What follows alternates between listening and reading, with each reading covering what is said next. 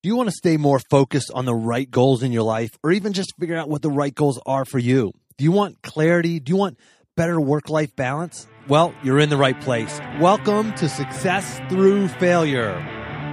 Welcome to the Success Through Failure podcast, the show that reveals failure as your path to success.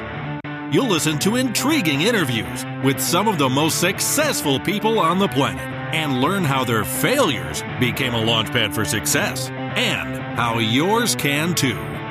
Here's your host, former Division 1 All-American wrestler, former Division 1 head coach, speaker and personal coach, Jim Harshaw. Welcome to another episode of Success Through Failure. Today I bring you Don Yaeger.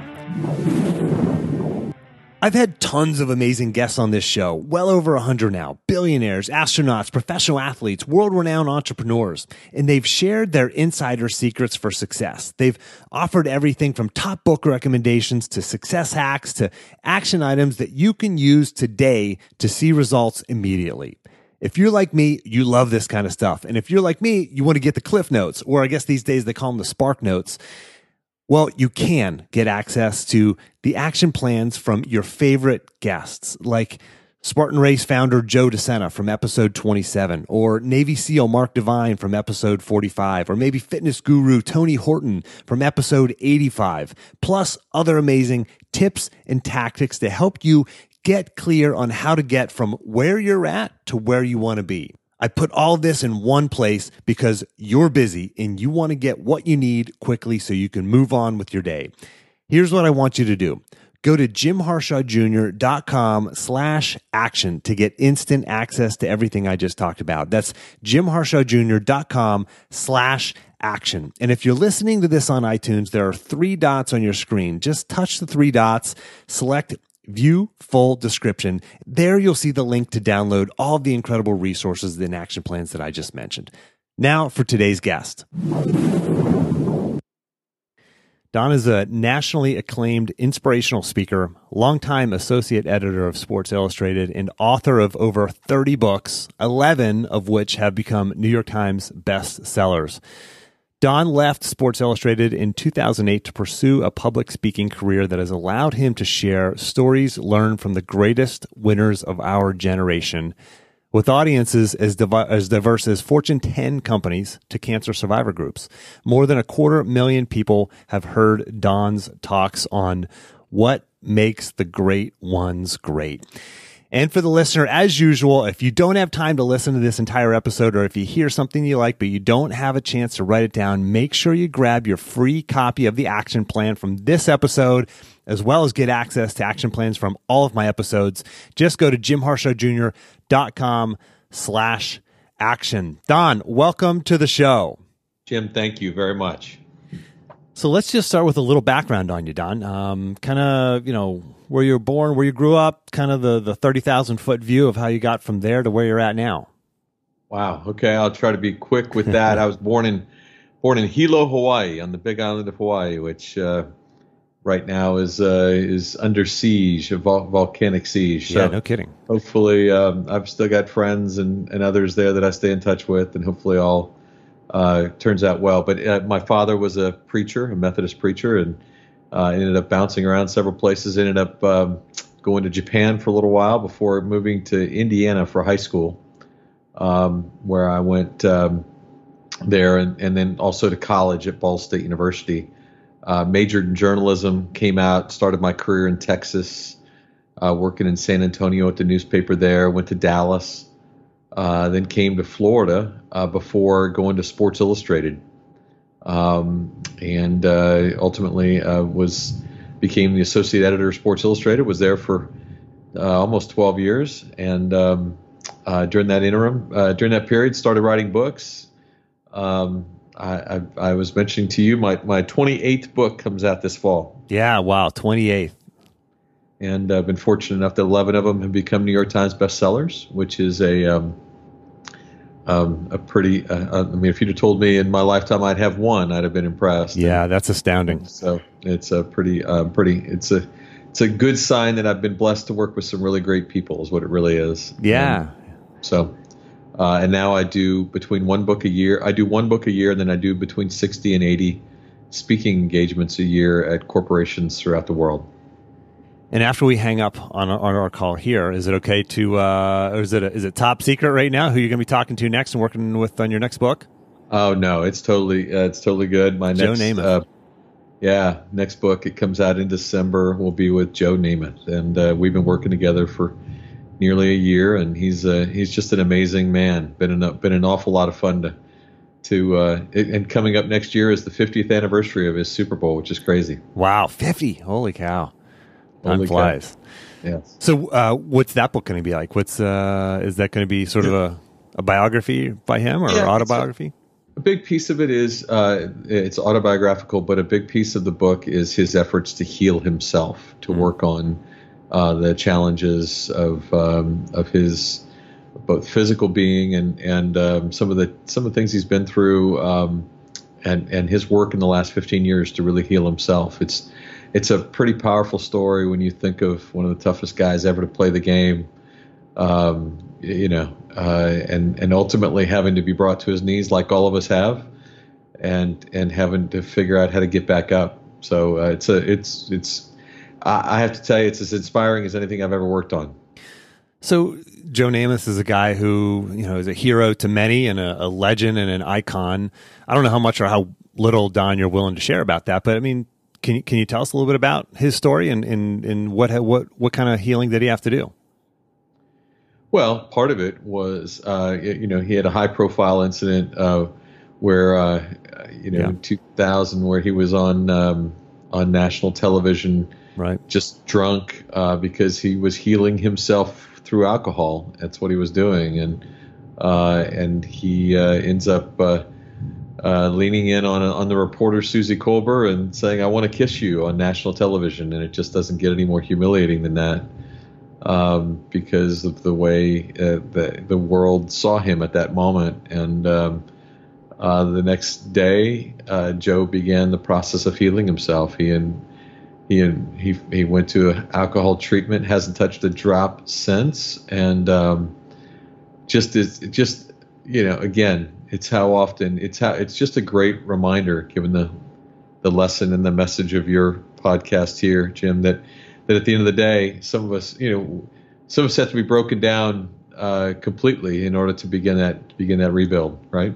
Yeah, absolutely. And and you know, we look at we look at successful people and we don't realize that they're just people too, right? They're they're people who have struggles and who have you know addictions and challenges and, and things of their own that they're that they're dealing with. And and we we look at them and, and think that their life is perfect and that they have everything. And we look at our own lives and we say oh well I don't have this or I don't have that and as opposed to looking at what we do have and and realizing that uh, that success in anything is is going to be a challenge. And uh, that doesn't automatically mean that that the rest of your life is going to be great. You know everybody's you know everybody, everybody wants to be rich, right? Everybody wants to make more money, but it's like, and they think that's going to heal everything else. You know, if I make more money, I'll, you know, my marriage will be better, or I'll, if I make more money, then I'll then I'll join a gym, right? And it's like it's it's no, it's it's like there's each of these individual areas of our lives that uh, even if you're a great football player and an icon, um, there may be challenges in other areas of your life, and that's it's one of the things that we reveal quite a bit on this show, Don, is is those challenges and those struggles. And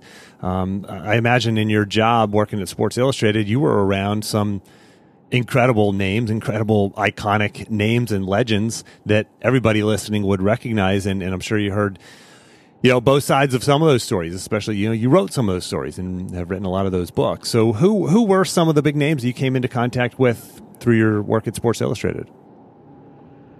Ah, gosh. Well, I mean, from the athletic side, just you know, probably just about anybody that your listeners would think of in that category of high performing and great. Uh, but and then I had the opportunity to go deeper with some. Um, John Wooden, uh, the coach, the great coach at UCLA, and I worked together for 12 years, and we wrote a book together. Um, had an opportunity, and maybe one of my most cherished uh, opportunities was to work with Walter Payton, the running back at the Chicago Bears. Um, Walter was my hero growing up, and and uh, and I was invited by Walter to live with him uh, and his family for the last ten weeks of his life while he was dying, and to write his autobiography. Um, so I've just had the uh, you know just Michael Oher, the kid from The Blind Side, uh, John Smoltz, you name them. I've, I've, just been lucky enough to get a chance to uh, have them ask me to um, dig deep and tell the story. So, having spent so much time around incredible people, incredibly successful athletes, you talk a lot about Don. You talk a lot about what makes the great ones great. So, what is it? What's that one secret? What makes the great ones great? And uh, obviously, it's not just one secret, but but what are those things that that differentiate them? Well, so I will tell you the, the, the, genesis of that title of that book and, and that, that speech that I give, which is about habits of high performance, um, really it, it, dates back to um, I, I graduated from college. My father, as I mentioned, preacher, just a man of great wisdom. Um, uh, we're, we're I'm getting ready literally to drive from our home in Indianapolis uh, to my first job in Texas my dad, uh, standing in the driveway, said, "You know, son, uh, because of the profession you've chosen, you will end up in the presence of some really incredible people over the course of your lifetime. That's what journalists get the opportunity to do, right?" Uh, and he said, "You should make sure there's always one question you ask that will benefit you. You should always make sure. Yes, you need to do what you need to do for your audience and your readers." But ask one question of each one of these people that will make you better and ultimately, I decided to make it the same question for everybody. And that question was if you could name one habit, what would that habit be? Give me one thing that allowed you to separate yourself from everyone else. And I asked that question over the course of 25 years of about 2,500 coaches and, and, and athletic champion types, uh, business leaders. I asked it. I asked it from a, of a lot of folks, and kept a whole series of notebooks just on their answers uh, to that question. And um, and when I sat down a few years ago, it was to try to look at all those notebooks and say what answers came up most frequently. Uh, and the number one answer that came up was that at some stage in their life, every one of these winners learned to hate losing more than they loved winning.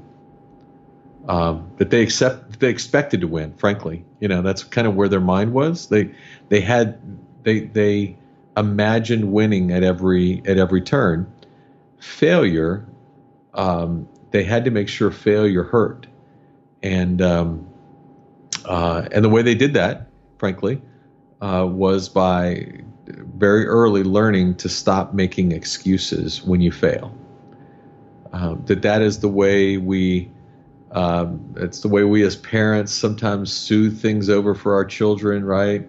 it's the way we as uh, we we try to make ourselves feel better about failures. We we blame somebody or we got something some answer for it, and the truly great ones turn that switch off. Uh, they don't allow themselves uh, to get to the excuse mode because they know that the second you blame someone else, you never own your failure, right? And they'll only get better if they learn to own them. I know that when I was competing, you know, and I, you know, in my TEDx talk, I talk about my failures as an athlete that eventually led to my success.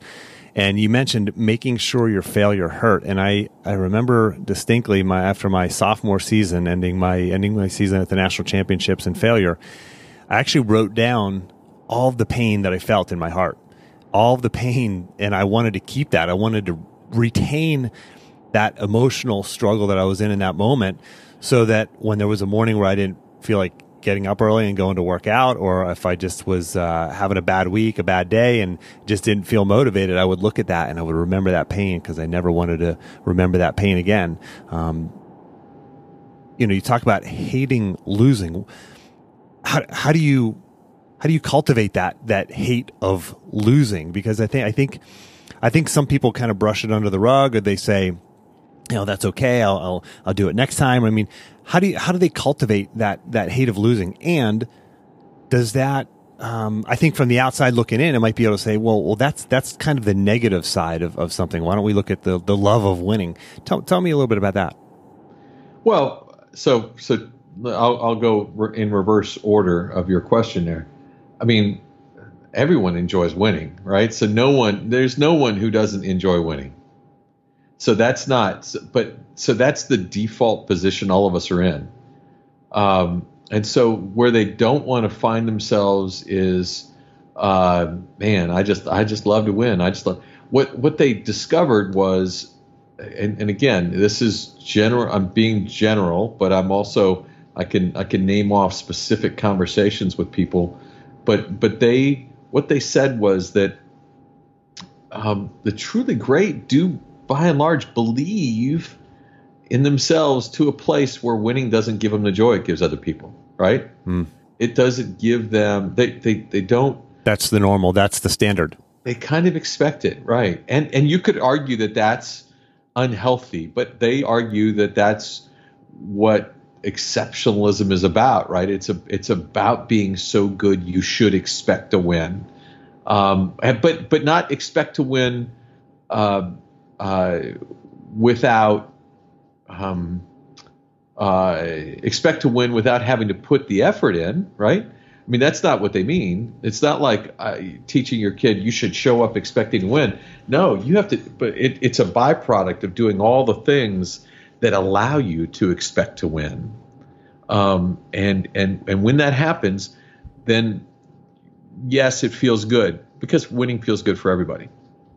So the key the key to that, and this this so now we're reverting back to the first part of your question, and and I and I shared kind of the beginning part of the answer, the, and which is the the probably the lion's share of what they talk about, is that the way you learn to hate losing is by not pinning it on other people, right? And how often do we hear people say, "Well, the court was slippery, um, the referees were bad, the um, uh, you know the other side."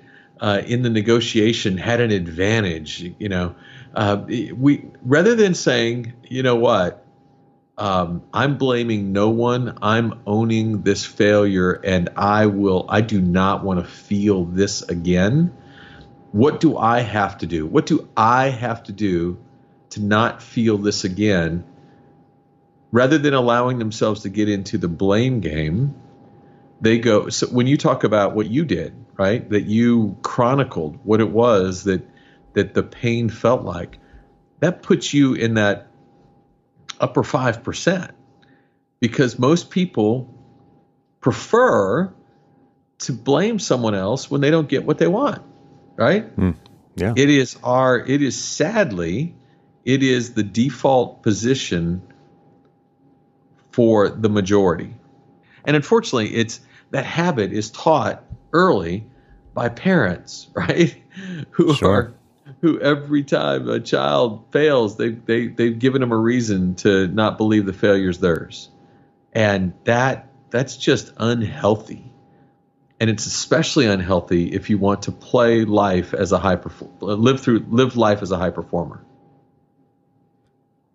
So how do you cultivate that expectation to win because we go through life and there's there's failure there's struggle. And you talked about you know like parents who I'm a parent of four and it's hard to see my kids struggle and to fail.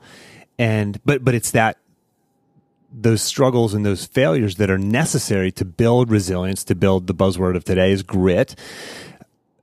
And through that through the struggle through the failure how do you cultivate the expectation of winning despite or maybe because of these failures, these struggles, the Walter Paytons of the world, how do they become great versus others who go through the same challenges and go through the same struggles?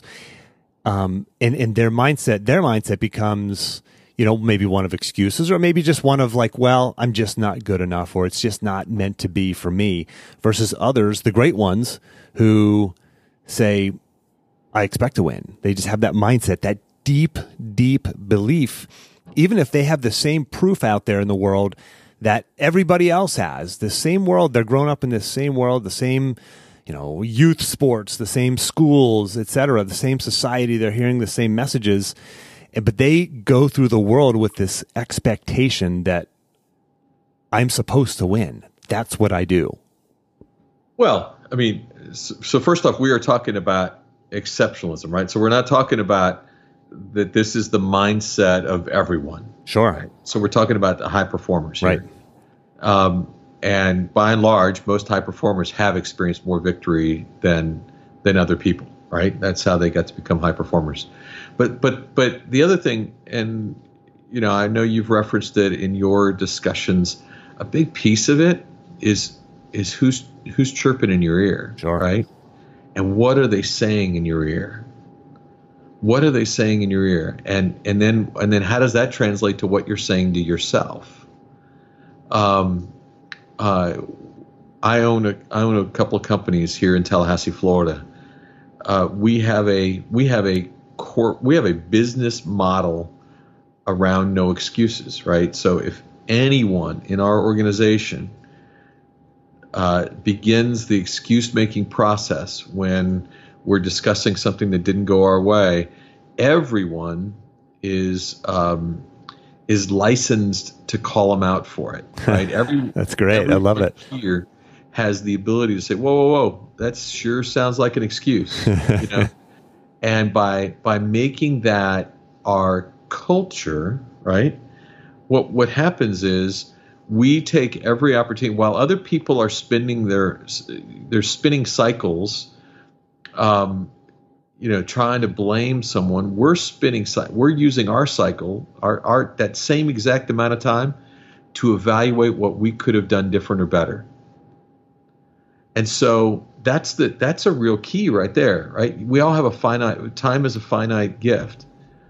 What do you do with it if you're the every moment that you're blaming someone else is a is a you're wasting your gift. And and the key here is how do you manage that conversation? Internally externally how do you manage the conversation? And and and at a certain place you begin to believe i'm now doing all the things necessary wow, that success, yep, that came our way because we did the things necessary. And, you know, doesn't surprise us. We're not, we're not shocked anymore by success. When some people are frankly just, they, they, they're, they're giddy, right? Um, because they, because they had no, they, they didn't expect it to happen. So again, I, I hope the conversation's making sense, but a big piece of it is, and you talked about your coach, right? Uh, playing a role. Yeah. Big piece of it is not just how we talk to ourselves, but who's talking to us and how is that conversation going. Yeah, absolutely. And I talk about the environment of excellence as one of the main main tenets of my teaching is is you know who are you surrounding yourself? What are, what are the messages that you're allowing into your life? Whether they're coaches and coworkers and friends, et cetera, but also media. You know, what is the media that you're allowing into your life or, or, or blocking out of your life? Because there's plenty, plenty of of negativity out there, and, and and by definition, we're surrounded by average. So how do we how do we change that? How do we filter out the mediocrity and allow in only the the the strongest messages that are going to propel us forward. And sometimes those messages are hard to swallow. Right? They're they're no excuses, and they're uh, they're taking full responsibility and accountability, which can be hard.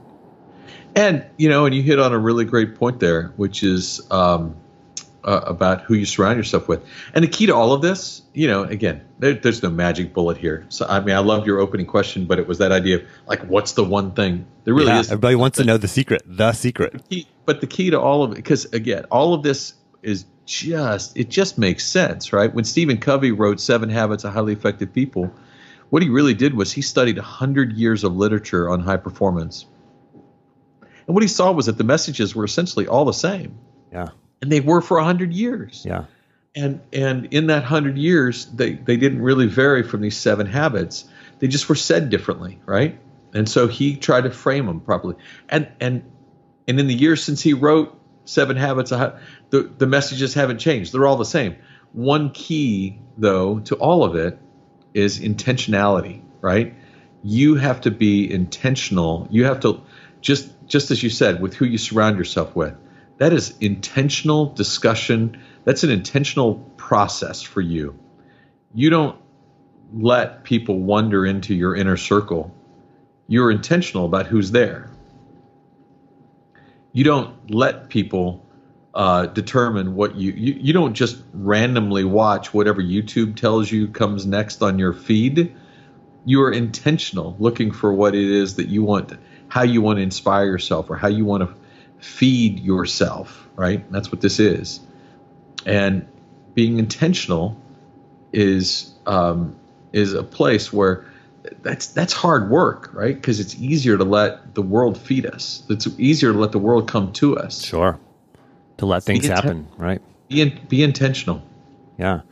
And longtime listeners will be familiar with, with this, but this idea of living intentionally and being intentional. Uh, I've defined this as the, the productive pause, and the definition is a short period of focused reflection around specific questions that will lead to clarity of action and peace of mind. It's this idea of getting off the treadmill of life, making conscious choices of, for example, who you surround yourself with, so that you end up with this clarity of action. Because so many people that I talk to, Don, are, are they don't know what's next. They're not sure what the next thing they should do or how do they get to the next level. But when you when you hit the pause button, ask yourself the hard questions. The right, you know, one of the questions might be around this philosophy of no excuses that you talk about in your companies is what was my role in this failure or what what can I do to overcome this challenge that seems to be outside of my control? What's my role in it? Or what could I possibly do? Hypothetically, if it were possible to overcome that,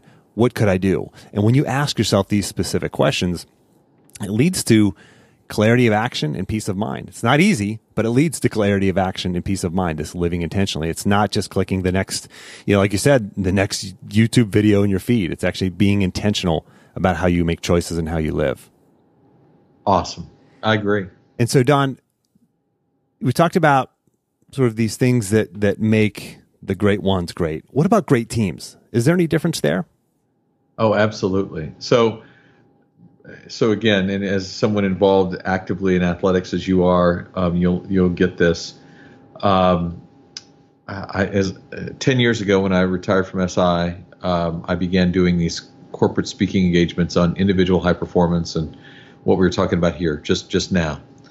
And uh, several years ago, one of the executives at, at, at, Microsoft said to me, you know, as much as we enjoy this, we'd really want to know why are some teams capable of being relevant year in and year out? Why are why are the St. Louis Cardinals always there? What what what is it about the Boston or the New England Patriots or the today the Golden oh, you State? You had to say the Patriots. I'm a Steelers fan. Ah, that hurts. Hurts a little a, bit, just a little well, bit. The Steelers were the Steelers were that had that had that mojo for a long time. Sure, no, I know. But but what is it about um, that allows some teams to be consistently relevant? And um, and so I, I, I took I w- went on a journey and actually um, I sat down with, and set set up several criterion that I wanted to understand. Here's what here's what a great team looked like to me, right? Here's and it was by and large performance based because that's ultimately how we define greatness some days. And I and I sat down to then reach out to those teams and say, "Would you allow me to come study you?" And uh, and it was fascinating. They they were all Nick Saban, Mike Krzyzewski, Tom Izzo. They all said yes. They said, "Come learn, but do us a favor. Whatever you learn collectively, we want to hear from you what it is you got." Right. Um, and it was a wonderful five year journey that uh, took me all over the country, just looking at the best teams. Um, and the, the number one answer that came up over and over again uh, was that the best teams have a collective sense of purpose. They um, they're in service of something or someone, or there's there's something that they're out there to achieve and do that they know that they cannot do um, that none of them could achieve individually.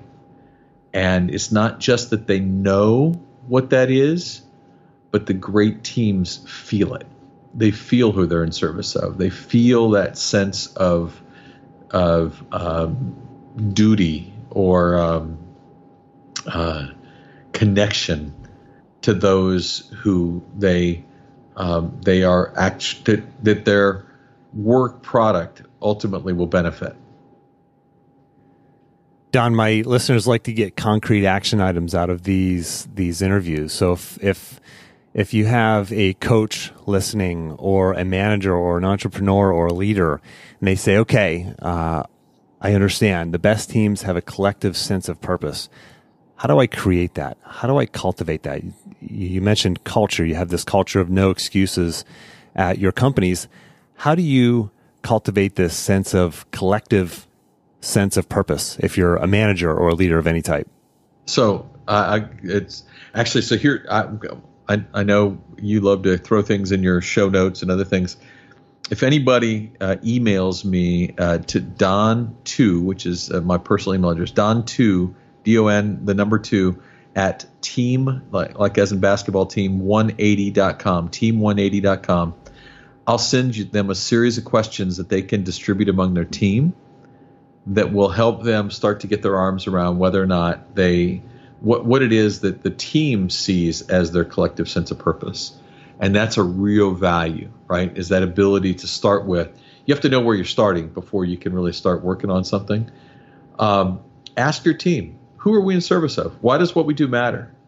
And if we fail to do to deliver on our commitment to, to those who we're in service of, what happens to them? Um, those there's a series of questions that you can ask yourself and your team, and then then then the, the feel it piece is all right. Um, I, so I'll, I'll give you an example. I serve on the national board of the Make a Wish Foundation, right? Uh, it's my favorite charity. I love it. And as easy as it is to say, of course, we know who we're in service of. We're in service of kids with life threatening illnesses, right? And their families. They don't miss a moment, opportunity as an organization to bring in families who have recently experienced the wish to speak to us as a board and to take five to 10 minutes and tell us about the wish that was recently granted to them and how it changed their family dynamic. Now, as that conversation is wrapped up, there isn't anyone in the room who doesn't feel why what we do matters. Yeah. You may know it intuitively because you're a member of the board, right? You've read the, the you've read the website. I know why what we do matters. But sitting in the presence of someone who just went through it helps me feel why what it do why what it does matters. Yeah, so you're connecting that logic to emotion where you know something as a fact and then you actually feel it in your heart. Yep. You got you got this the great medical device company out of Minneapolis, Medtronic. Medtronic makes implantable devices that keeps people alive, right? Now, everyone who works at the company knows that at the end of the day, what they are, they're in the life-saving business. But once a year at one of their corporate events where all the employees are gathered, they bring in six families and they let the families talk to their employees about why what they do matters and how it mattered to them. And every year, some young woman steps up and says, Thank you to their employees. It's because your wow. product did exactly what you said. My daddy walked me down the aisle this summer. Now, if you don't feel differently about working there after hearing that conversation, hmm. you're not living, right? Yeah. And so the point is, we all could talk about knowing your why. That's just the beginning. That sounds good. That's a really good conversation. But feeling your why is where it gets real. Don, you've had an incredible career. You've started off as a journalist and and you know Sports Illustrated, and um, now you're speaking across the country, writing amazing books, eleven New York Times best-selling books. What habits do you have, Don, that you feel have really set you apart and have helped you achieve the level of success that you've achieved? Well, a big big piece of it is I am a um, I'm a I'm a learner by nature. I love to learn. I love to read and try to understand. Uh, long before I went to work at Sports Illustrated, I used to argue that anybody that wanted to be a great writer should read Sports Illustrated because the writing there was so crisp and amazing and and descriptive, and the word choices were were uh, to me amazing. And I used to um, I used to read those sentences and try to ask myself, I wonder what kind of question the journalist asked to to elicit that answer. Hmm. And so I'm I am wired to be a learner and that to me i think is what is probably my my greatest attribute my greatest habit i think i i'm constantly learning from people and uh, there isn't any day in which i don't wake up excited because today i'm going to learn something new that's gonna that's gonna make me think differently tomorrow. Don, can you tell us about a time where you failed? You've had incredible success, um, but along this journey uh, of success, uh, I've found that there are failures that, when exposed, it helps those listening realize that their failures, their struggles, their obstacles, their setbacks are just a normal part, a normal step on the path to success. Can you tell us about a time where you failed and maybe felt that that self doubt, that that hopelessness that comes with failure, and how you were able to move through that? Sure, sure. I was um, uh, in my last newspaper job uh, was with the newspaper in Jacksonville, Florida. I was the political editor of the newspaper, so that's why I live in Tallahassee.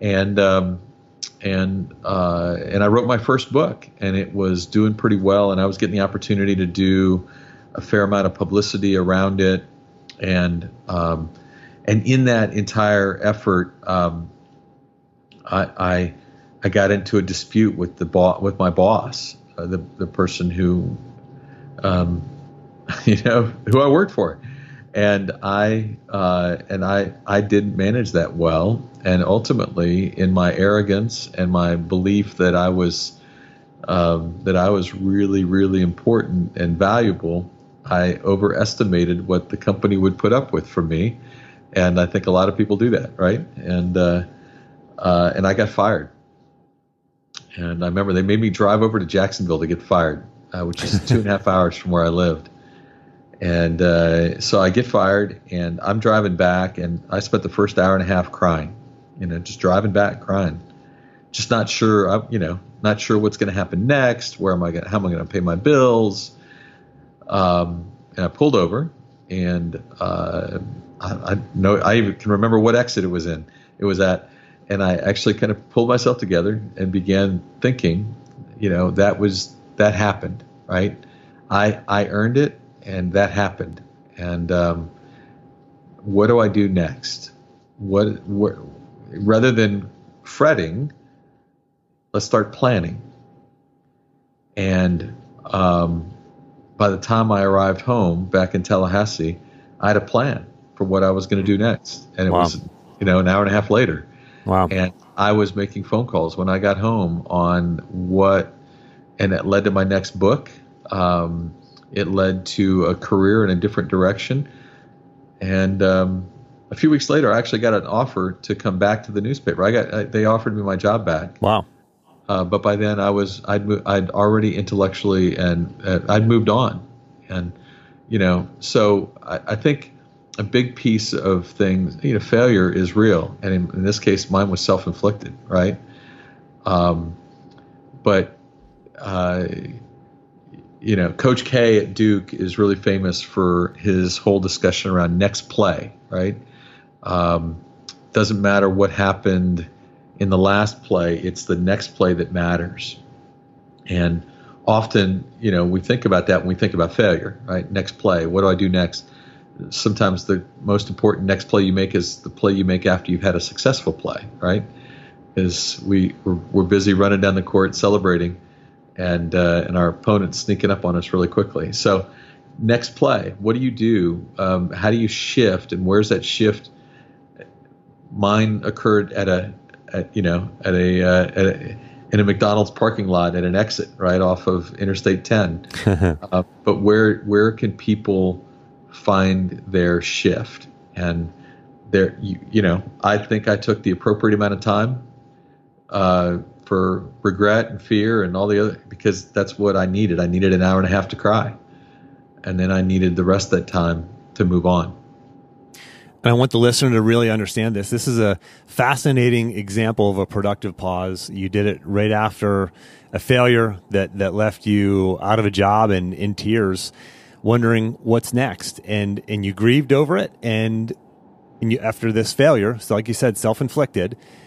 And and Don made a decision to say, okay, what's next? Right. So for the listener, think about, think about your, this, this failure or failures in your past that's holding you back right now, stopping you from making a decision or stopping you from trying something or taking a risk or doing that thing that you know you want to do so bad, but you failed. You dipped your toe in the water and you failed. Or maybe, or maybe you, you maybe you went whole, whole way in and you failed. You got fired And what, what's your reaction?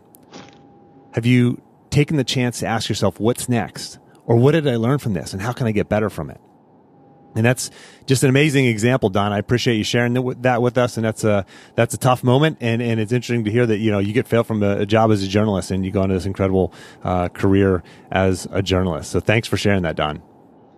Well, it's not it's not always the, the moment I'm, I'm, I'm most proud of, um, but but I, I I think I I feel pretty comfortable with what happened next. Yeah, and it's interesting also to hear that that so many times when somebody shares a story of failure, it turns into this this gift that they didn't even realize. So there's this gift that came from this because you started making phone calls, you started taking action, and it led to, and then you get your job offer back, and you're like, well, it's too late. I'm actually too far down this other, even better path that you wouldn't have discovered had you not been fired. So it's uh, just a, a a point of that story to to keep in perspective for the listener. So this failure and your next failure tomorrow, next week, next year, whenever it comes, when that door closes, another one opens. So keep walking down the path.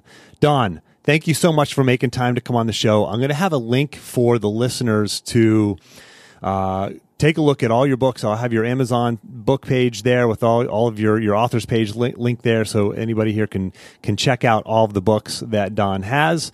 Um, Don, take a minute to promote yourself. Where can we find you, follow you, check out your books elsewhere, etc.? Thanks. I, I appreciate that. I, I, you know, and and really when I look at when I look at your audience and I and I and I as much as I read to try to understand who would be listening here, you know, my my goal was to challenge them to to really think about being great every day, right? Um, that this is a daily that, that yesterday's greatness doesn't really uh, it's not it's not indicative of today's opportunity for success, right? Um, we have to we have to make this a daily a daily ritual, and um, uh, and if there's anything I could do to help them, um, my website donyaeger.com, which I know you'll reference in your notes. Uh, just I I love to stay in touch. I, I write a column every week for Forbes uh, on these topics and and this and I'd love to be in their in their circle. So if they would uh, they'd add me, I'd be grateful. Excellent. And for the listener, I will have links to uh, link to his website, link to some of his articles, and uh, make it easy for you to find Don as well as his email address there, don2 at team180.com. I'll have that in the action plan as well. Don, thank you so much for making time to come on the show. My honor. And for the listener, until next time, take the time to get clear on your goals and embrace failure as a stepping stone on your path to success.